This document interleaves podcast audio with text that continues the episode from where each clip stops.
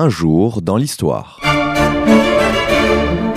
Une émission de la rédaction de Canal Académie.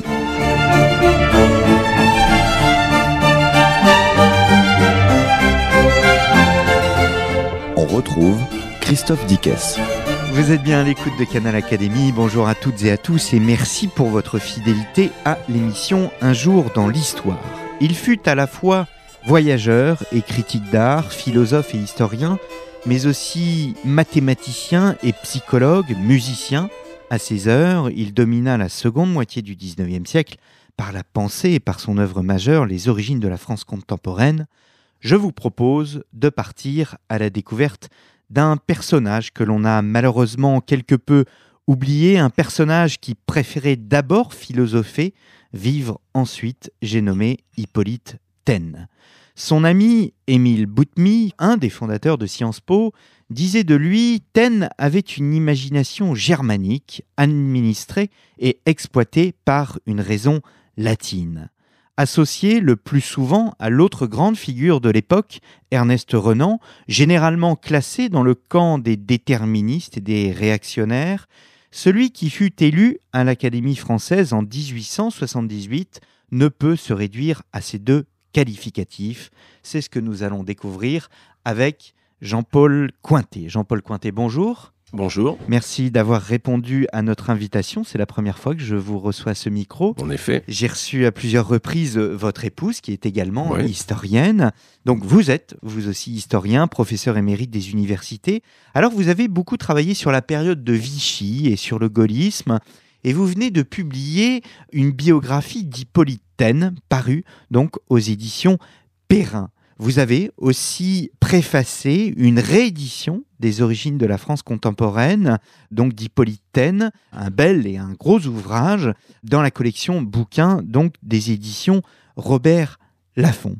Alors, ma première question, Jean-Paul Cointet, sera, euh, ma foi, assez simple. Comment êtes-vous passé de la période des années 40 à la seconde moitié du 19e siècle. On sait généralement que les historiens ont leur propre période. Or, l'époque d'Hippolyte n'a rien à voir, en tous les cas, est bien différente de l'époque des années 40. Pourquoi Hippolyte Jean-Paul Cointet? Ben, finalement, de manière assez logique, a priori c'est un petit peu inattendu puisque je passe du XXe siècle et principalement des années 40 au presque au plein 19e, au second 19e, mais y bien réfléchir, au fond, c'était assez logique que j'y arrive car travaillant sur les idéologies dans les années 40, j'ai trouvé sous certaines plumes des références à Athènes lorsque certains auteurs écrivent par exemple que dans l'idéologie de la Révolution nationale, il y a du Renan, il y a du Barès, bon, il y a beaucoup d'auteurs, mais il y a aussi du Taine. Alors finalement, c'était assez logique que je sois conduit à m'intéresser à Athènes, quitte à ce que je découvre ou j'achève de découvrir que les choses sont beaucoup plus complexes et qu'on ne peut pas réduire sa pensée à une pensée purement, euh, disons, réactionnaire. Voilà. Hmm. Alors, vous en faites un intellectuel complet, hein, c'est l'expression que vous utilisez. On a du mal, en ce début du 21e siècle, à l'heure où les spécialisations pullulent et n'arrêtent pas de se développer, on a du mal à se représenter ces esprits complets. Oui, ça semble très loin, très très loin de nous. Nous avons une société euh, qui donne l'impression souvent de vivre l'instant, de vivre le moment, d'abandonner presque toute mémoire, euh, comme si un phénomène de table rase s'était produit à un certain moment. Donc euh, il y a un phénomène de rupture de mémoire. Et c'est oublié que pendant longtemps, des esprits ont réfléchi et ont cherché une synthèse. Et à cet égard, Taine m'est apparu comme euh, un des tout derniers, le dernier, je ne sais pas, mais probablement un des tout derniers penseurs avoir pensé ce qu'on pourrait appeler une totalité. C'est un philosophe de la totalité, en ce sens, vous le disiez en introduction, en présentation, en ce sens qu'il a touché à énormément de domaines, pas en simple amateur, pas en touche à tout, euh, voulant à peu près tout savoir ou, ou, prétendre tout savoir dans tous les domaines, mais euh, vraiment de manière euh, très approfondie, en philosophie, en psychologie, bon je ne vais pas reprendre cette nomenclature. Donc c'est un esprit très intéressant et qui débouche sur autant de spécialisations à notre époque mais des spécialisations qui ont euh, finalement dû euh, renoncer à toute explication ou, tentative d'explication d'un ensemble. Alors vous avez fait un choix historiographique un peu spécifique, vous avez souhaité d'abord présenter sa vie et puis ensuite présenter sa pensée. Pourquoi ce choix? Le fond de ma question, c'est est-ce qu'on ne peut pas associer au fond les deux? Est-ce que la vie est véritablement différente de la pensée? D'abord, il fallait trouver un plan et ça n'était pas évident de trouver un plan Il y a eu une biographie de Taine, je pense à François Léger, qui a fait il y a une trentaine d'années une biographie au sens vraiment strict du mot, une biographie d'une extrême précision, euh, où il manque apparemment rien, et où il associe, si vous voulez, où il lit la vie et la pensée. C'est un petit peu d'ailleurs ce que font les auteurs américains. Si vous lisez des ouvrages euh, américains d'historiens euh, ou de penseurs américains, en général, ils mêlent effectivement les choses. il m'est apparu qu'il fallait éviter cela parce que vouloir les associer, c'est risquer des reprises de manière assez systématique tout au long de l'œuvre, et d'autre part, c'était risquer de noyer cette pensée dans la vie. Donc, j'ai pas voulu non plus sacrifier la biographie, mais je me suis efforcé dans la partie biographique de situer les œuvres à certains moments de la vie de Taine. Et j'ai repris plus systématiquement chaque aspect dans autant de chapitres successifs. Mais c'est vrai qu'il n'était pas évident de trouver un plan, et si je me suis finalement euh, résolu à adopter celui-ci, ce qui m'a paru euh, présenter finalement le maximum d'avantages. Au fond, à la limite, l'auteur qui ne s'intéressera qu'à la biographie peut toujours lire la biographie simplement, tout en ayant quand même une idée de l'œuvre, parce que je situe les moments de l'œuvre à chaque moment de la vie, et celui qui ne s'intéresserait à la limite qu'à la pensée ne n'aura qu'à prendre les chapitres successifs de réflexion. Est-ce qu'il y a une progression intellectuelle du personnage? On dit, j'allais dire de manière générale, et sans rentrer dans le détail que nous allons voir, c'était un homme qui aimait la science. Et comment percevait-il de... Est-ce que oui, il y a une évolution euh, dans son œuvre de manière générale? Il y a plutôt un élargissement qu'une véritable évolution. C'est-à-dire que sa pensée s'est fixée finalement relativement tôt. C'est une pensée incontestablement à base déterminisme, même s'il y a plus que cela, s'il y a un au-delà. C'est une pensée donc à base déterminée, ah bah scientifique surtout, ça c'est l'essentiel. Taine a voulu sortir, si vous voulez, de ce qu'il considérait comme les brumes de la pensée de l'époque romantique, quitte à être sévère pour beaucoup d'auteurs finalement, et il a voulu asseoir la réflexion sur les acquis successifs de la science. Donc dès le départ, je crois que dès l'âge de 20 ans, le projet est à peu près fixé. Ce qui change, c'est évidemment un élargissement constant. Car s'il s'est toujours intéressé à l'histoire, il ne faut pas oublier que les origines de la France contemporaine, c'est tout de même sa dernière œuvre. Quitte à ce que, d'ailleurs, il y ait passé l'essentiel de son temps pendant pratiquement 20 ans, ce qui est considérable. Mais je ne dirais pas qu'il y a franchement une évolution. Je dirais qu'il y a plus, encore une fois, un élargissement qu'une véritable évolution. Alors, on va commencer par euh, justement par le tout début euh, de cette pensée, et je souhaite vraiment m'attarder au cours de cette émission sur la pensée d'Hippolyte Vous avez un très beau euh, titre, Primum Philosophare, Deinde vivere. J'ai inversé la formule latine. Exactement. Vous avez inversé la formule latine. Et vous venez de dire que le personnage se fixe à 20 ans. C'est vraiment ça. C'est-à-dire que c'est un personnage qui pense d'abord avant de vivre. C'est la chose la plus importante. Oui, ça c'est étonnant. Quand on voit comment la genèse de sa pensée comment cette pensée s'est fixée, c'est extrêmement précoce. Et ça s'explique par un travail absolument ahurissant qu'il a accompli dès avant son entrée à l'école normale et qu'il a poursuivi pendant ces trois années rue d'Ulm. Et là, il y a peu, je crois qu'il y aurait très peu de précédents ou d'héritage où l'on voit une pensée reposant vraiment sur un incroyable travail. On a presque l'impression, c'est un peu excessif bien sûr, on a presque l'impression qu'il avait tout lu. Et non seulement qu'il avait lu, mais qu'il avait assimilé et il utilisait chacun des apports qu'il trouvait dans ses lectures et dans son étude pour constituer, pour euh, fabriquer, je dirais, son propre système de pensée. C'est assez fascinant, c'est assez fascinant à découvrir. La base, dites-vous, c'est l'identification de la philosophie à la science, point de vue qu'il partage avec Renan, donc euh, on les associait, hein, je le disais en début d'émission. Sa rupture précoce à 15 ans avec la foi, l'a conduit, pour ne pas sombrer dans le scepticisme, à remplir ce vide par l'adhésion à la connaissance scientifique. Oui, c'est à peu près la formule qu'il a employée d'ailleurs, à peu de choses mmh, près. Oui. Mmh, mmh. En fait, on va le voir, il y a la psychologie qui est importante. Oui, et c'est pour cette raison, sans vouloir vous contredire, on a l'impression d'avoir plus affaire à un scientifique qu'à un philosophe pur. Oui, mais pourquoi dissocier la science de la philosophie? Vous savez, je le fais remarquer quelque part dans mon livre, de manière assez récurrente à notre époque, il est fait reproche parfois aux philosophes d'être coupés du monde scientifique, des réalités scientifiques. C'est l'impression qu'il avait, la conviction qu'il avait, d'où ces attaques contre des philosophes qu'il avait précédés, Maître de Biran en particulier, Victor Cousin. Il considérait que tout reposait sur des nuées, sur des abstractions, sur des termes vagues, qui ne renvoyaient à rien, à rien de concret. Il a voulu asseoir la réflexion sur des bases solides, et ces bases, il les recherche dans la science de son temps.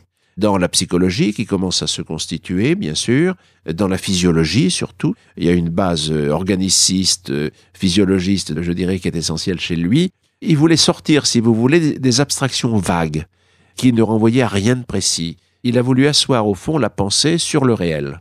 Après tout, c'est une ambition qu'aucun philosophe ne saurait rejeter.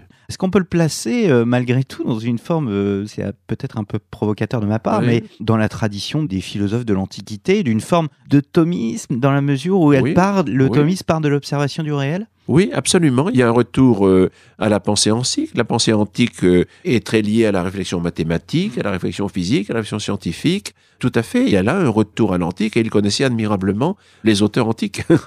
tout à fait. Vous avez tout à fait raison. Alors, est-ce que on décèle des influences intellectuelles?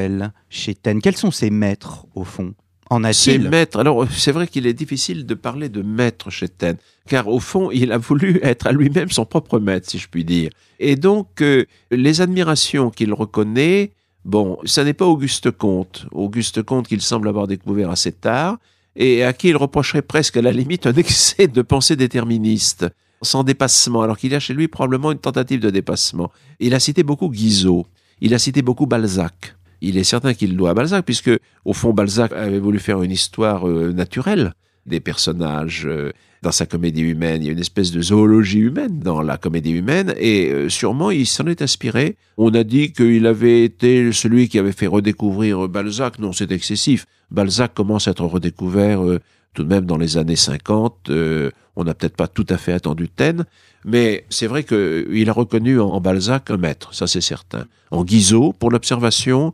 historique. Spinoza, peut-être? Spinoza, bien sûr, parce que dans Spinoza, il voyait une réflexion totale. Il voyait différents degrés d'évolution dans l'intelligence, en formation et évolution de l'intelligence, jusqu'au à ce sommet de l'intelligence qui pour lui était l'intuition.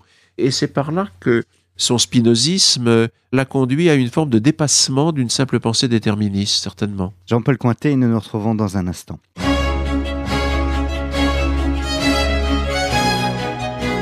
1948-2008, la Déclaration universelle des droits de l'homme a 60 ans.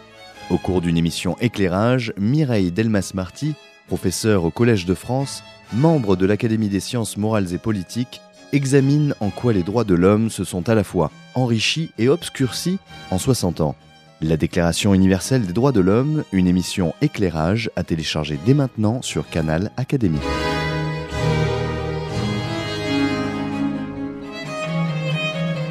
Nous entamons la deuxième partie de cette émission. Je suis très heureux de recevoir à ce micro Jean-Paul Cointet, historien et biographe d'Hippolyte Taine. Donc, euh, Jean-Paul Cointet, vous venez de publier euh, un bel ouvrage consacré à ce personnage, Hippolyte Taine, Un regard sur la France, paru aux éditions Perrin, et vous avez préfacé l'œuvre majeure d'Hippolyte Taine, Les origines de la France contemporaine, donc qui a été réédité dans la collection bouquins des éditions Robert Laffont. Alors nous évoquions sa pensée, euh, les influences intellectuelles sur l'œuvre de Taine. Je voudrais revenir sur l'idée de science, parce que, je le cite, il dit on peut prévoir qu'il arrivera un temps où elles régneront, donc les sciences, en souveraines sur toute la pensée comme sur toute l'action de l'homme, sans rien laisser à leur rival qu'une existence rudimentaire. Avant la pause, je reprenais une autre citation, je la pose en regard. Il abandonne la foi à 15 ans. Il n'y a pas de transcendance chez Taine parce que, au fond, j'ai écrit dans la marge, il s'est trompé sur l'avenir de la science. Certes, la science est devenue très importante, on le sait, au 19e siècle, mais finalement, cette science en a pris, si vous me permettez l'expression, un sacré coup dans l'aile avec les grandes guerres euh, telles qu'elles sont apparues au début du 20e siècle. C'est certain. Je crois que il ne faut pas faire de confusion non plus.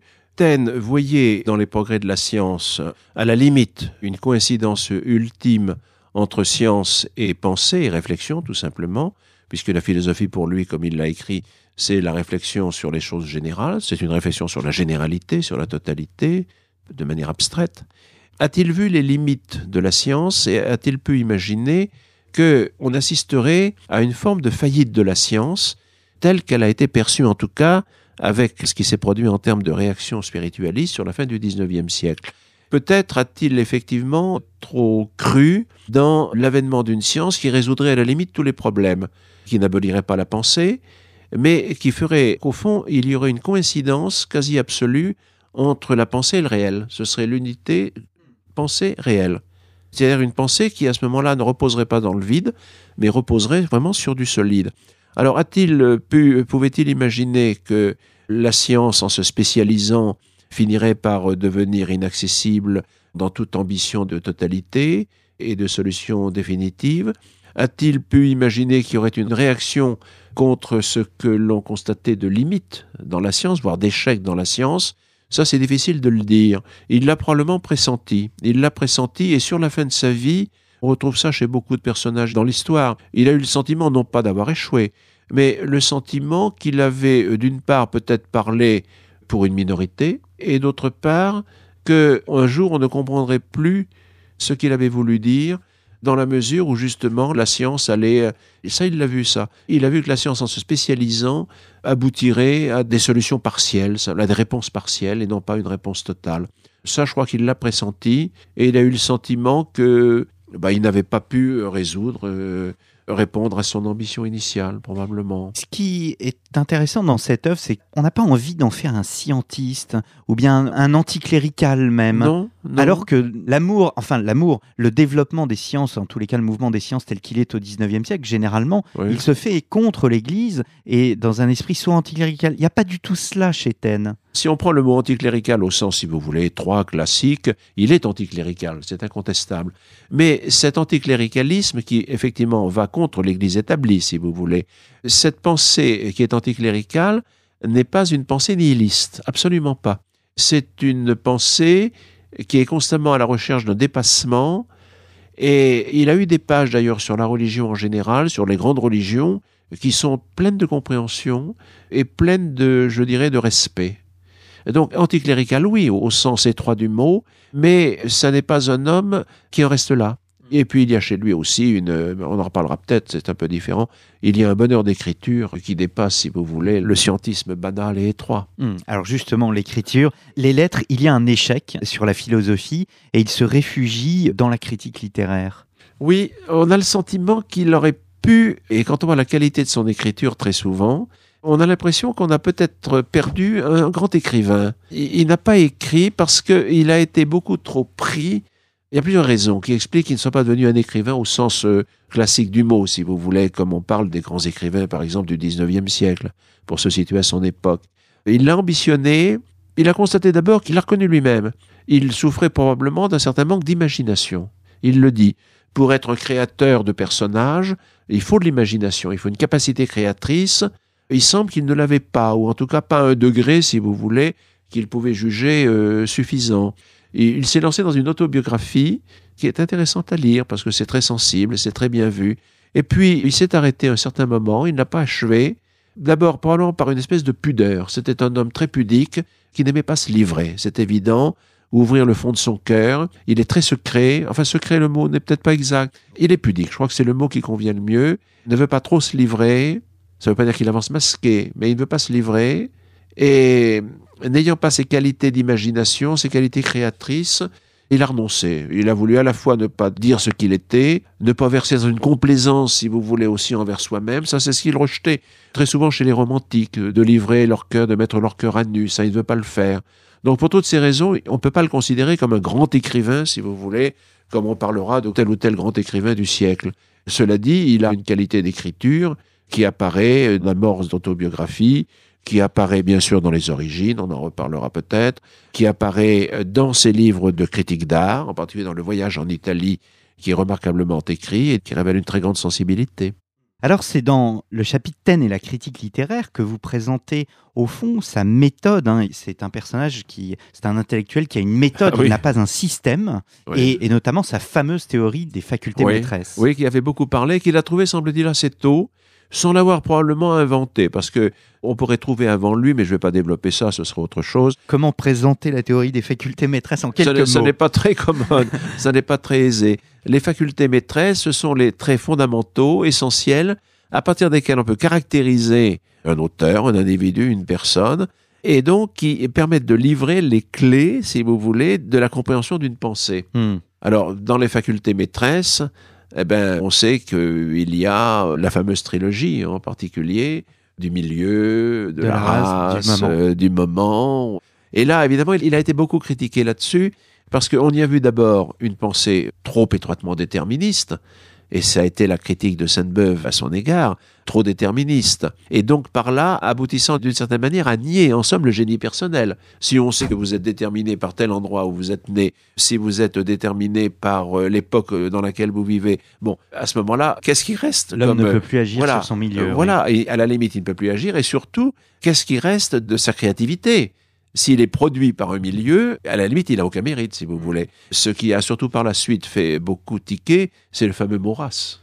Parce qu'on sait, évidemment, au XXe siècle en particulier, quel usage a pu être fait de la notion de race. En fait, euh, quand on essaie de débrouiller un petit peu tout cela, on s'aperçoit qu'il n'en fait pas, si vous voulez, une analyse de type anthropologique. C'est avant tout la race pour lui un ensemble de données psychologiques, sociologiques, qui permettent de définir une époque, un individu, sans précisément renvoyer à des critères, si vous voulez, étroitement physiologiques. Oui, c'est un peu le même mot qu'utilisait Jules Ferry ou bien Blum. hein. Tout Voilà. à fait. Voilà, donc il n'y a pas du tout de connotation. Non, euh, non, probablement sous sa plume, Hmm. il n'y a vraiment aucune connotation de ce genre. Mais c'est vrai que ce terme a été ensuite euh, souvent utilisé contre lui. Alors je vous cite, avec Taine, l'œuvre s'expose en pleine lumière. Il est le premier à avoir appliqué au document littéraire une méthode de type scientifique en le replaçant dans une école et dans un temps. Taine est, véritablement le premier à appliquer une méthode dans la critique littéraire. En fait, est-ce qu'au fond, nos écoliers qui sont actuellement sur les bancs parisiens appliquent une méthode de sans le savoir? Oui, je veux bien le croire. Au fond, ce qu'il a voulu faire, c'est expliquer l'œuvre d'art.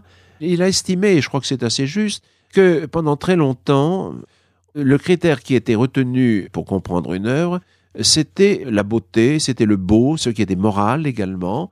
Le beau et le moral, en gros. Et du même coup, il n'y a pas d'invariant, si vous voulez.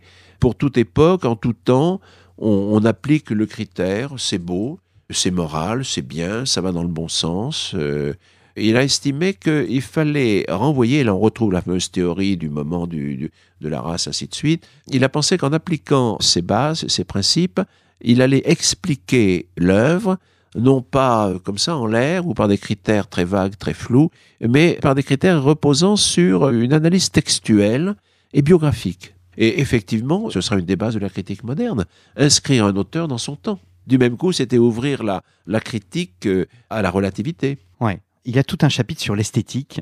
Et d'ailleurs, vous reprenez cet idéal que vous présentez, l'idéal, du beau. C'est assez étonnant de voir cette tentative de définir ce qu'est le beau. Et euh, ça me fait penser à un débat qui, pour le coup, a été très développé ces derniers jours sur la notion de civilisation. Or, le concept de civilisation apparaît à l'époque. Oui, il apparaît beaucoup. L'un de ceux qui a le premier écrit sur les civilisations, c'est Guizot. Guizot, incontestablement, dans son histoire de l'Europe en particulier, insiste beaucoup, dans les origines de l'Europe, insistait beaucoup sur la notion de civilisation. Alors, c'est un mot qui récemment, effectivement, a fait couler beaucoup d'encre. Euh, civilisation ne renvoie pas à un peuple précis ou à une race précise. Civilisation, c'est un ensemble de données historiques euh, liées à une époque, liées à un temps, liées à des influences diverses. C'est cela que l'on trouve chez Guizot et qu'on retrouvera largement chez Taine. Alors, un autre aspect aussi de ça, pour montrer vraiment qu'il s'agissait d'un intellectuel complet, vous avez été étonné de voir que il s'est transformé un peu en observateur de son temps, du tout Paris. Il a écrit des notes, notes sur Paris, vie et opinion de Monsieur Frédéric Thomas Grindorge. Grindorge. C'est un ton plus libéré, plus léger. Oui. Ce n'était pas un mondain, Taine. Ce n'était pas un mondain, il l'est dans une certaine mesure un peu devenu. Parce qu'il a eu autour de lui quand même quelques relations, quelques voisinages. Celui d'un dessinateur mondain de l'époque, qui s'appelait Plana, Émile Plana, dont le surnom était Marcelin. Euh, Un homme comme Renan était un homme extrêmement mondain qui se produisait beaucoup.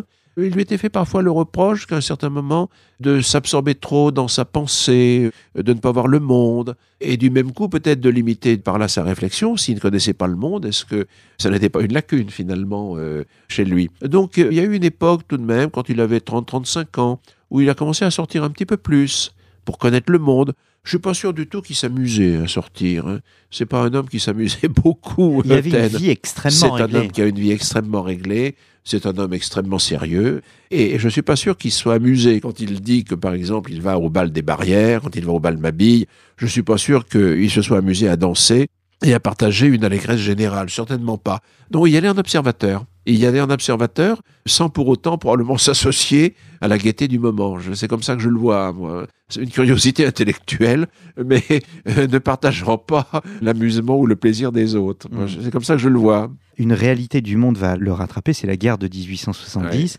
C'est ce que nous allons voir, Jean-Paul Cointet, après ce petit moment.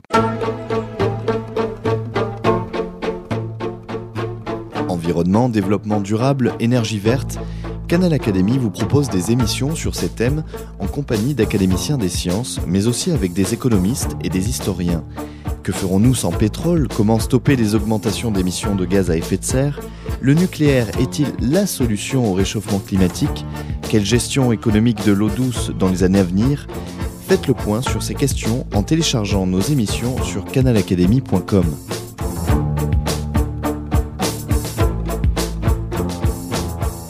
Nous entamons la dernière partie de cette émission. Je reçois Jean-Paul Cointet, auteur d'une biographie d'Hippolytène. Hippolytène, un regard sur la France, paru aux éditions Perrin, et vous avez préfacé, Jean-Paul Cointet, Les origines de la France contemporaine, l'œuvre majeure d'Hippolytène, une réédition donc parue dans la collection bouquins des éditions Robert Laffont. Je disais avant la pause qu'une réalité allait rattraper Mais va le rattraper lui, mais elle va en rattraper bien d'autres. Elle va constituer un bouleversement pour toute une génération, même pour plusieurs générations. C'est la guerre de 1870. Quel rôle joue cette guerre dans l'œuvre et la vie d'Hippolyte Taine? Un rôle tout à fait déterminant. Sans la guerre de 70 et, sans, on en parlera aussi tout à l'heure, on va en parler dans un instant, la commune, il est absolument certain que le grand livre des origines, il ne l'aurait pas écrit. Bon, il s'est intéressé à l'histoire, c'est vrai. Toute son œuvre euh, baigne assez largement dans l'histoire, finalement. Mais il ne se serait pas lancé dans un travail d'une telle ampleur qui a occupé la plus grande partie de son temps pendant 20 ans, tout simplement les 20 dernières années de sa vie. Donc ça a été un bouleversement complet. Et on le voit à suivre sa correspondance. C'est très frappant. Quand il écrit, par exemple, je crois que c'est dans une lettre à sa femme, je ne savais pas qu'on pouvait tenir autant à sa patrie. C'est vraiment le fond du cœur. Alors ça, c'est très intéressant parce que, au fond, on s'aperçoit que c'est quand la patrie est en danger qu'on devient patriote. Et on le verra d'ailleurs oui, au oui. Avant siècle. cet épisode euh, déterminant de 70, qui a marqué en effet toute une génération et qui s'est prolongé très longtemps, chez un homme comme De Gaulle qui est né en 90, donc qui est né à peu près au moment où Taine meurt, on voit les prolongements à travers l'enseignement que De Gaulle avait reçu de son père, notamment, principalement. La résonance de la guerre de 1870. Donc il ne se serait pas lancé là-dedans, et tout à coup, il met fin à cette espèce d'indifférentisme. Il faut bien le dire, ce n'était pas une hostilité à la patrie, mais c'était un indifférentisme. C'était euh, ce qui compte. Ce Flaubert réagit de la même manière pendant très longtemps, et les réactions des deux hommes sont voisines. On est français, bon, mais on peut être aussi bien allemand, anglais, euh, on relève d'une civilisation européenne, mais on n'est pas attaché plus que ça à un morceau de patrie qui s'appelle la France ou l'Angleterre ou l'Allemagne. Et là, c'est une découverte, et en même temps, c'est un déchirement pour lui. C'est un déchirement. Et du même coup, alors, il va essayer de réfléchir à ce qui a pu conduire, si vous voulez, à cette défaite, enfin cet affrontement, et à cette défaite. Et là, vous dites, les temps étaient bien finis de la réflexion pure et de la Oui, spéculation oui, désincarnée. Oui. Il fallait désormais faire œuvre constructive et réparatrice. Donc il y a à la fois les origines, mais il y a aussi Sciences Po. Quelle est sa part dans, je citais tout à l'heure euh, Émile Boutmy, quelle est sa part dans la fondation de cette école? De manière extrêmement précise, c'est difficile de savoir. Est-ce euh, Émile Boutmy, qu'il connaissait bien depuis longtemps? Est-ce Taine lui-même? Sorel Sorel, peut-être aussi. euh, Moi, je mettrais Sorel peut-être quand même un petit peu au second plan à ce moment-là. C'est très difficile de savoir s'il a un rôle décisif, déterminant, qui a eu l'inspiration le premier. Moi, je crois, si vous voulez, que ces hommes, euh, Boutmy, euh, Sorel, en effet, petit à petit, dont il fait la connaissance en 1870, alors qu'il a quitté Paris, Boutmy, Sorel, Taine, ce sont des hommes qui se sont vus, ils ont parlé. Et je crois qu'en fait, l'idée de créer quelque chose, qui viendra plus tard l'école libre des sciences politiques, est née de leurs entretiens. Donc, vouloir à tout prix chercher à attribuer la fondation de l'école à l'un plutôt qu'à l'autre, à la limite, je pense que ça n'a pas une très grande importance. Ce que l'on sait en revanche, c'est que Taine s'est appliqué à la réalisation. Il a cherché des concours, notamment financiers, comme Boutmy d'ailleurs. Il a contribué à, rédiger, si vous voulez, certainement les statuts de l'établissement. Là, son rôle est réel et on peut le deviner assez bien. Donc, sciences politiques, l'école libre se situe en quelque sorte dans une œuvre de rénovation. De rénovation, c'est ça. Avec, euh, avec de réforme. Euh, de réforme, tout simplement. On pense à la réforme intellectuelle et morale de Renan, bien sûr. Il a voulu faire quelque chose qui, à ses yeux, n'existait pas. Dans l'université euh, traditionnelle, il critique, si vous voulez, surtout la machine à faire des examens. Voilà, ce qu'il reproche à l'université. Et d'être très loin d'un certain modèle allemand, d'une université euh, savante, avec de grands maîtres, de grands professeurs, dont la tâche n'est pas de faire passer des examens, mais de réfléchir, de fonder quelque chose, établir une pensée solide. C'est le modèle allemand un petit peu. À la fois le modèle allemand pour la rigueur qu'il veut mettre, et le modèle anglais pour une certaine liberté vis-à-vis de l'État. C'est là où on trouve un thème qui, loin d'être l'homme de la réaction pure dans lequel on l'a souvent enfermé, hein, mais qui est un, modèle de type libéral, incontestablement. Alors venons-en aux origines, les origines de la France contemporaine, donc qui viennent d'être rééditées dans la collection bouquins des éditions Robert Laffont. Qu'est-ce qui distingue les origines de son œuvre précédente? Vous dites, il y a à partir de 1870 chez Taine des gestes d'engagement, de prise de responsabilité. Les origines, c'est une prise de responsabilité? Sûrement, puisque réfléchissant sur un... Au fond, ce qu'il veut faire à travers ce livre, c'est une recherche sur les origines de la défaite. Au fond, c'est ça qu'il cherche. Qu'est-ce qui a conduit la France à s'engager dans cette guerre et d'autre part, au bout du compte, à la perdre, il faut bien le dire. Or, la défaite n'est pas purement militaire. Ça, cet aspect, on le trouve aussi chez Renan et chez d'autres auteurs. C'est une défaite qui est intellectuelle et morale. Elle est intellectuelle parce que en France, on a trop méprisé la pensée, la réflexion, la construction intellectuelle, et donc il y a une carence intellectuelle et une carence aussi morale, tout simplement. Les Français sont trop amusés. Il y a là une critique indirecte de, finalement du Second Empire. Hein, et de cette légèreté de la vie sociale sous le Second Empire, ça c'est certain. Donc il a voulu savoir comment on en était arrivé là. Et alors il a entrepris une œuvre gigantesque où il y a un prédécesseur. Euh, il est certain qu'avant se dessine la grande figure de Tocqueville, l'ancien régime et la révolution, de la démocratie en Amérique. Mais il a considéré que Tocqueville s'était arrêté un petit peu tôt, qu'il n'avait pas été assez loin dans la réflexion et surtout qu'il n'avait pas étayé sa réflexion sur une recherche factuelle assez poussée et assez précise. Et il va se lancer, lui, dans cette recherche factuelle. Il va aller tout simplement dans les archives Tocqueville l'avait fait un tout petit peu, mais beaucoup moins que lui, et il va faire ce qu'il va considérer comme la première œuvre scientifique, la première réflexion scientifique sur la France nouvelle qui est née avec la Révolution. Ce qu'il y a d'étonnant, c'est que finalement, euh, il y a cette image de quasiment l'entomologiste parce que oui. il est plus historien que certains historiens aujourd'hui qui ne sont jamais allés dans les archives puisque il fait un travail de collecte d'informations absolument extraordinaire ah et qui s'étale sur des années et des années. Étonnant, étonnant. Il a fait un travail, on peut le qualifier de bénédictin. C'est un travail de bénédictin qu'il a accompli. Il a passé chaque jour plusieurs heures, ou presque chaque jour, plusieurs heures euh, dans les archives, dans les mémoires. Il a cumulé pendant six mois de l'année, six, huit mois de l'année sa documentation, puis pendant le reste du temps, il travaillait ça, en particulier en Savoie, euh, dans sa maison savoyarde à Boringe, euh, sur les bords du lac d'Annecy. Donc c'est un travail d'une méthode et d'une régularité fantastique. L'histoire est une science d'observation science des causes générales des faits sociaux, moraux et politiques étudiés dans les données diverses de la culture humaine. L'approche scientifique, c'est précisément celle que Taine a appliquée depuis ses premiers travaux.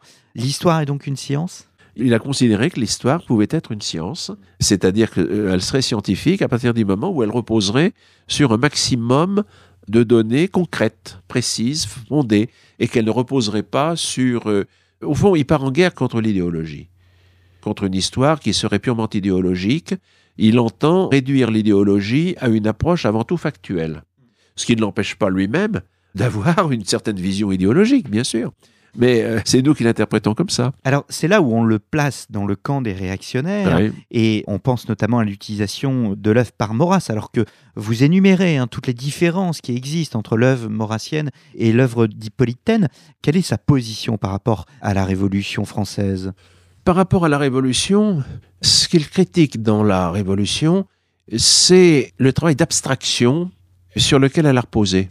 L'idée que l'homme révolutionnaire est un homme abstrait, c'est-à-dire qui fait reposer les choses sur euh, une idéologie qui s'appelle euh, les droits de l'homme, qui s'appelle euh, la modernisation de la pensée, et surtout dans cette idée d'abstraction, la création d'un homme abstrait, coupé de son passé, coupé de ses bases, coupé de ses racines. Alors c'est là où évidemment la tentation était grande de rapprocher Taine de Maurras, puisque vous trouvez chez Maurras, par définition, cette idée-là. Ce qui différencie tout de même Taine de Maurras, c'est que Maurras, comme j'aime à dire, est au fond un anti-révolutionnaire, ça on peut pas le nier. Mais en même temps, ça n'est pas un contre-révolutionnaire. C'est donc un anti-révolutionnaire qui n'est pas contre-révolutionnaire. Et il n'est pas contre-révolutionnaire parce qu'on ne trouve pas chez lui ce qu'on trouve chez Maurras. C'est-à-dire la place de l'Église, Taine demeure anticléricale en l'occurrence ici, la place de l'Église, la volonté de revenir au fond à une forme monarchique euh, traditionnelle euh, Moderne. de cette monarchie. Là, ça, on ne trouve pas ça chez Il Taine. n'y a, alors pas du tout chez Taine un amour du classicisme, enfin une appréciation du classicisme telle qu'on la trouve chez Maurras par exemple. Non, mais surtout ce qui le différencie, parce qu'il critique, si vous voulez, dans la Révolution, l'œuvre d'une pensée classique, justement. Exactement. Or, oui. Maurras est un grand classique. Exactement. Incontestablement. C'est un grand classique, même si, si vous voulez, par ailleurs, il y a chez lui des choses qui en font un anticlassique, si l'on veut, un antimoderniste. Mais ce qui différencie les deux hommes, c'est que Taine ne veut surtout pas d'un retour à une forme monarchique. Bon, je dis que peut-être si, est-ce qu'il a un modèle, je ne sais pas, je crois pas qu'il ait jamais dégagé l'idée d'un modèle politique ou idéologique à proprement parler. Il il était- son œuvre est plus critique, si vous voulez, de ce point de vue-là, que proprement constructive. C'est ça, moi, je verrais. Vous parliez tout à l'heure d'élite. Oui. Vous évoquez justement un système auquel il aurait pu euh, penser ou adhérer. Or, il ne le fait pas. Il y a une forme de pessimisme chez ce personnage. Oui, c'est vrai, c'est vrai. Alors, il en était conscient. De son vivant, il y a eu cette critique ce qui lui a été faite par énormément d'auteurs. J'en cite beaucoup qui disent Taine, c'est un pessimiste. Barès en particulier voyait en lui tout à fait le contraire d'un professeur d'énergie, comme il disait. Seulement, à cela, Taine répondait euh, ça n'est pas un pessimisme de, de nature, ça n'est pas un pessimisme euh, instinctif. C'est un pessimisme qui repose simplement sur l'observation que je fais des choses. Au fond, on n'est pas pessimiste quand l'analyse que l'on juge fondée de la réalité telle qu'on l'apprécie vous conduit à des vues jugées pessimistes. Vous écrivez son pessimisme sur l'homme qui rejette l'optimisme moral d'un Rousseau est l'une des sources de son opposition au credo révolutionnaire. Et vous citez donc Taine L'homme est fou, écrit-il, comme le corps est malade par nature. Oui. La raison et la santé ne sont qu'une réussite fréquente et un bel accident. Ça m'a fait penser à, je crois, ne pas me tromper dans ma référence, à Macbeth qui disait que la vie n'était qu'une fable contée Ouais, pour un, ouais, par un fou, pour un fou. Voilà. Oh, il y a par ailleurs, on pourrait l'évoquer, une forme de romantisme aussi chez Taine, hein, même s'il n'a pas poussé les choses très loin dans ce sens-là. C'est un emballement parfois chez lui, c'est certain. Un emballement scientiste, si l'on veut. Ça, c'est le côté, si vous voulez, euh, c'est la part de ses études de- en matière de physiologie qui explique ça. C'est pas un matérialiste, il n'est pas de l'école d'Helvétius ou de Dolbar, mais il est sensible au fait que l'homme, c'est un organe vivant, c'est un organisme vivant. Et là, on trouve une pensée évidemment organiciste qui sera énormément développée dans le darwinisme, on trouve dans le, dans le darwinisme qui a pu effectivement le frapper, et surtout chez Spencer. L'auteur anglais Spencer est le véritable fondateur de cette pensée euh, organiciste qui a eu une très grande influence. Il n'est certes pessimiste, mais pas nihiliste. Ah non, absolument pas. Il n'est pas nihiliste. Pourquoi j'ai voulu faire un chapitre tout de même? Parce que là aussi, on Taine en réactionnaire, Taine nihiliste, effectivement, Taine pessimiste, Taine étroitement déterministe. À le lire, j'ai eu le sentiment parfois qu'il y a autre chose. Et qu'au-delà de cette approche un peu simpliste, il cherchait quelque chose d'autre. Il cherchait quelque chose d'autre. Il n'y est pas arrivé. C'est vrai qu'il n'a pas abouti à la foi. On voit tout de même que, encore une fois, il a, il a de belles pages sur la religion, même sur l'Église catholique, il a de belles pages. Mais il n'a jamais pu s'ouvrir, si vous voulez, à ce qui fait la foi, c'est-à-dire la révélation. Quoi. Il n'y a jamais eu cette révélation chez lui. Mais il reconnaît qu'elle peut parfaitement exister chez d'autres. Donc c'est pas du nihilisme, ce n'est pas du nihilisme. Il ne le reconnaît pas chez lui, c'est tout. Avant de mourir, il souhaite des obsèques protestantes. Oui. Et il y a aussi une forme d'extrême humilité chez ce personnage parce que il ne veut pas être enterré en grande pompe, euh, pas de discours, euh, seule la pensée reste. C'est cette pudeur que j'évoquais Ouais. au début. C'est un homme extrêmement pudique. Obsèques protestantes, il faut préciser, ce sont des obsèques sur le rite protestant.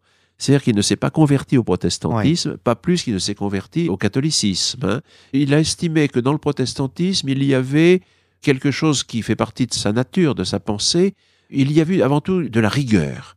Il n'a pas vu en fait tout ce qu'il y avait de complexité dans la diversité, notamment des chapelles protestantes au XIXe siècle. Il n'y a pas un protestantisme uni.